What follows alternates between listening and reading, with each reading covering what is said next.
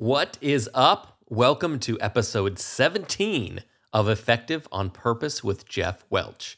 I am Jeff Welch, your friendly neighborhood performance coach who helps growth focused leaders simplify their work and take intentional action so they can have a greater impact than they thought possible. And today I am riffing on, on this idea that sometimes we are using the wrong tools in the wrong places and we don't understand why we aren't getting the results we'd like.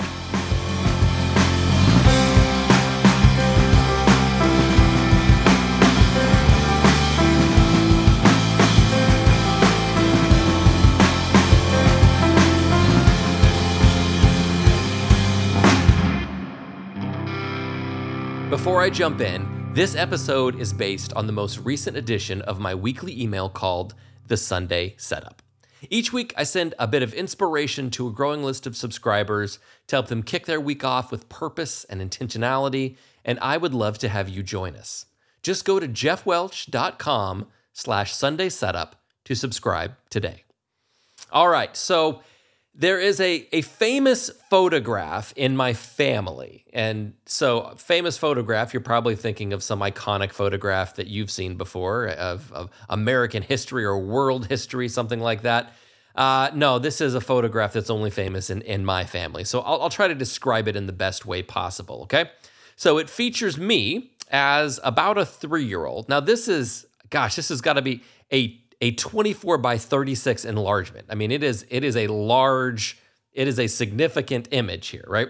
It's me at about three years old, uh, fishing, fishing. We're gonna put that in quotation marks.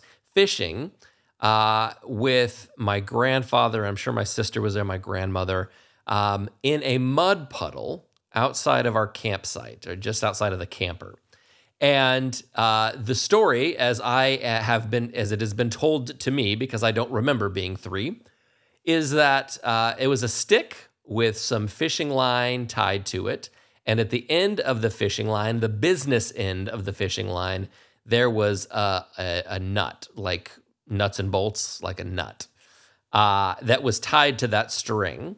And I would stand at this little mud puddle and just my fishing line in in that.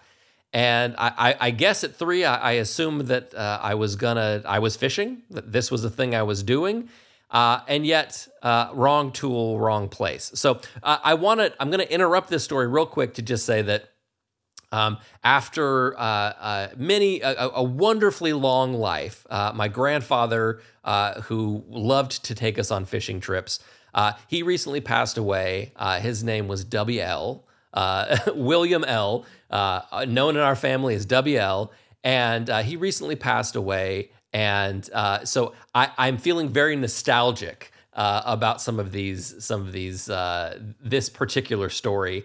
And in fact, my wife and I recently collected the first camper that we've ever owned. And my father in law thinks I'm having a midlife crisis. Uh, I, I, I, I'm just having a life crisis, uh, you know, continuously. I'm, I'm navigating uh, the crisis that is my life. Uh, but we got this camper in part because uh, telling some of the stories of my grandfather and the trips we would take in this little camper that he had, man, those were good memories. And uh, my daughter is 16 now, and she's she's got a lot of activities in her life and my my wife and I are sort of navigating a little bit of of pre-empty nest syndrome, right? Where we're looking at a picture of what life might look like when this third person is not a part of all of it. Uh, and so we got this camper, uh, and we're we're sort of like right now romantically looking at like this is going to be a fun like foray into the wilderness. And anyone who knows me knows that I don't really like the out of doors, so they're very confused. But I say, this is how I take the indoors with me. That's the goal, right?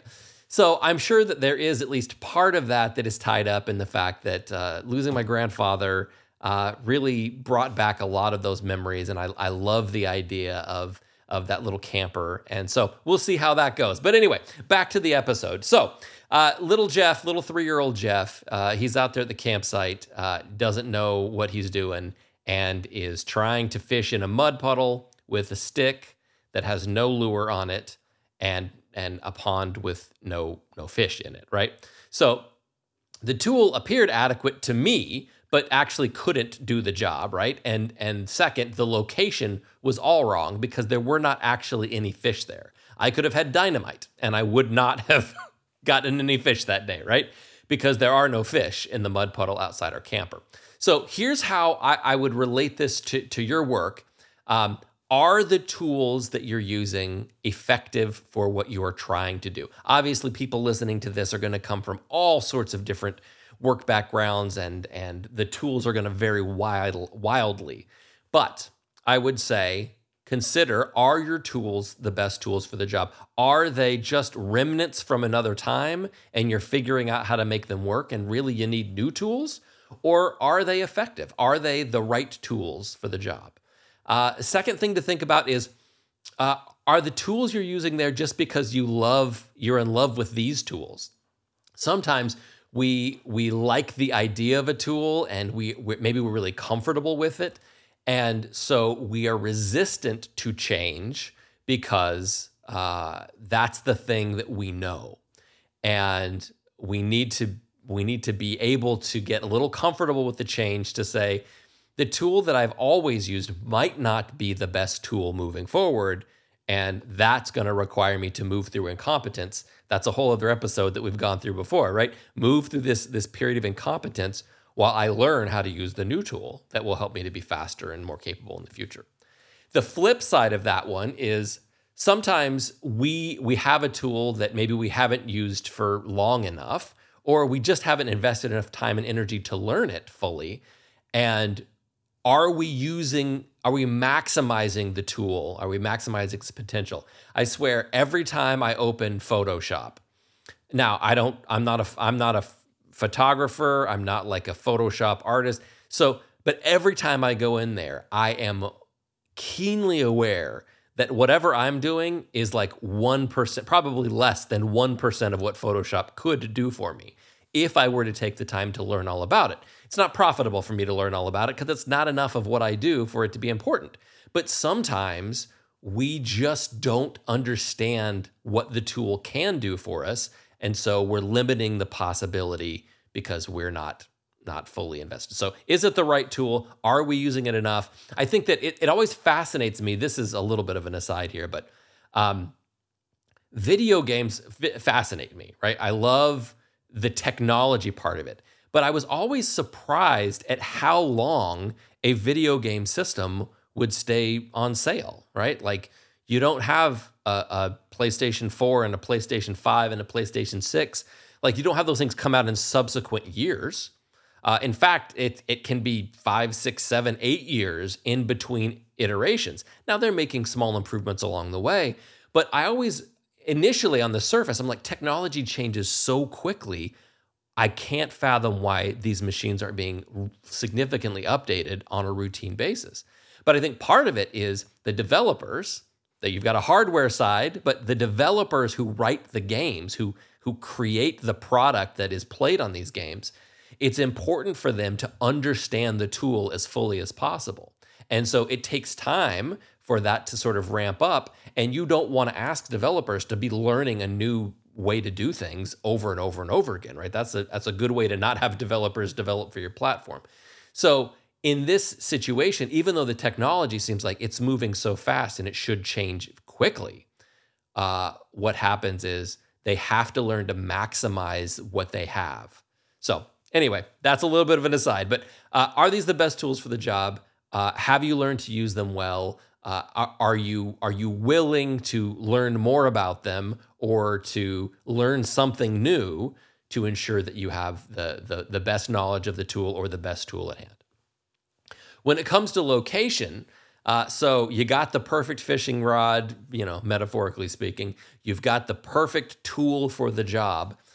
Are you using it in the right location? So uh, I would liken that unto are you connected to the right networking groups, right? Like, are you a part of the right committees or boards or whatever, whatever that um, networking or relational uh, place is to help you advance your career, to help you advance the the projects you're working on, to help you move those things forward because the right people are in the room to help you with that. Um, are you looking for your customers in the right places? Some of you are are thinking more from a, a sales or marketing perspective, and and maybe you are you have the perfect tool. Unfortunately, you're deploying it in the wrong place. You're looking for your customers where they're not. You're looking for your customers where you want to be and not where they are. Um, I think of like social networks a lot uh, when it comes to that. So often, like I, I just, I don't want to learn a new social network. I don't want to go to, and I don't want to do any of it. So for me, it's like, uh, I have to remind myself you need to be where your customers are. You need to be where the people who need the message are, not just where you want to be, because that might be nowhere. Um, are you working in the right field or industry? So, some of you may be listening to this and saying, Man, I have all the tools I need to be great, but I'm actually not in the right industry. I, I should be doing something in a different kind of role, or I should be doing something in a different capacity. And that's where I should be spending my energy because all of the tools that I have, they may be brilliant, but am I deploying them in the right place uh, for the right reasons and the right, all that good stuff? And then sometimes I'll, I'll tell you, I'm just going to end here. Sometimes I, I work with people who will never get the thing they want from the organization they are a part of. And while I would never say to any of you, especially without knowing you, you should leave your job and go find a different kind of job, I think that it is important to be really crystal clear about um, are the tools that I have are they being leveraged in the way uh, in the best way in the organization I'm in, or the the thing that I want out of work, the way I want to feel, the experience I want to have, the impact I want to make, can that happen here? Uh, very often, I will hear conversations where people will say some variation of everything is wonderful except for all the things that aren't. And the story that they want to believe is that everything is great and there are just a couple things that aren't great. And I'm like, but it sounds like those are deal breakers. And they don't really want to come to terms with the fact that yeah these are deal breakers and i'm kind of miserable at the moment. So are you leveraging the right tools? Are you deploying them in the right places? I know that there, there's that's kind of a broad description. I, I, i'm going to bring it back to that picture again of dopey three-year-old jeff with his little stick fishing rod in a mud puddle because i do think that that is a better metaphor uh, that is a great metaphor for you to apply to wherever and whatever uh, you're doing. Is it the right tool? Is it the right place? How, if you're that dopey little kid, how do you need to change what's going on in your world to make that the best situation it can be for you, to be as effective as possible, to have the impact you'd like to have? All right, that's it from me. If you are a growth focused leader who is on a mission to elevate your capacity for impact, we want you to have the greatest impact possible. Uh, if that's you, I would absolutely love to have a conversation about how I may be able to support you as a coach. Just go to jeffwelch.com slash discovery to learn more and even schedule a quick chat with me. Until next time, thanks for playing along.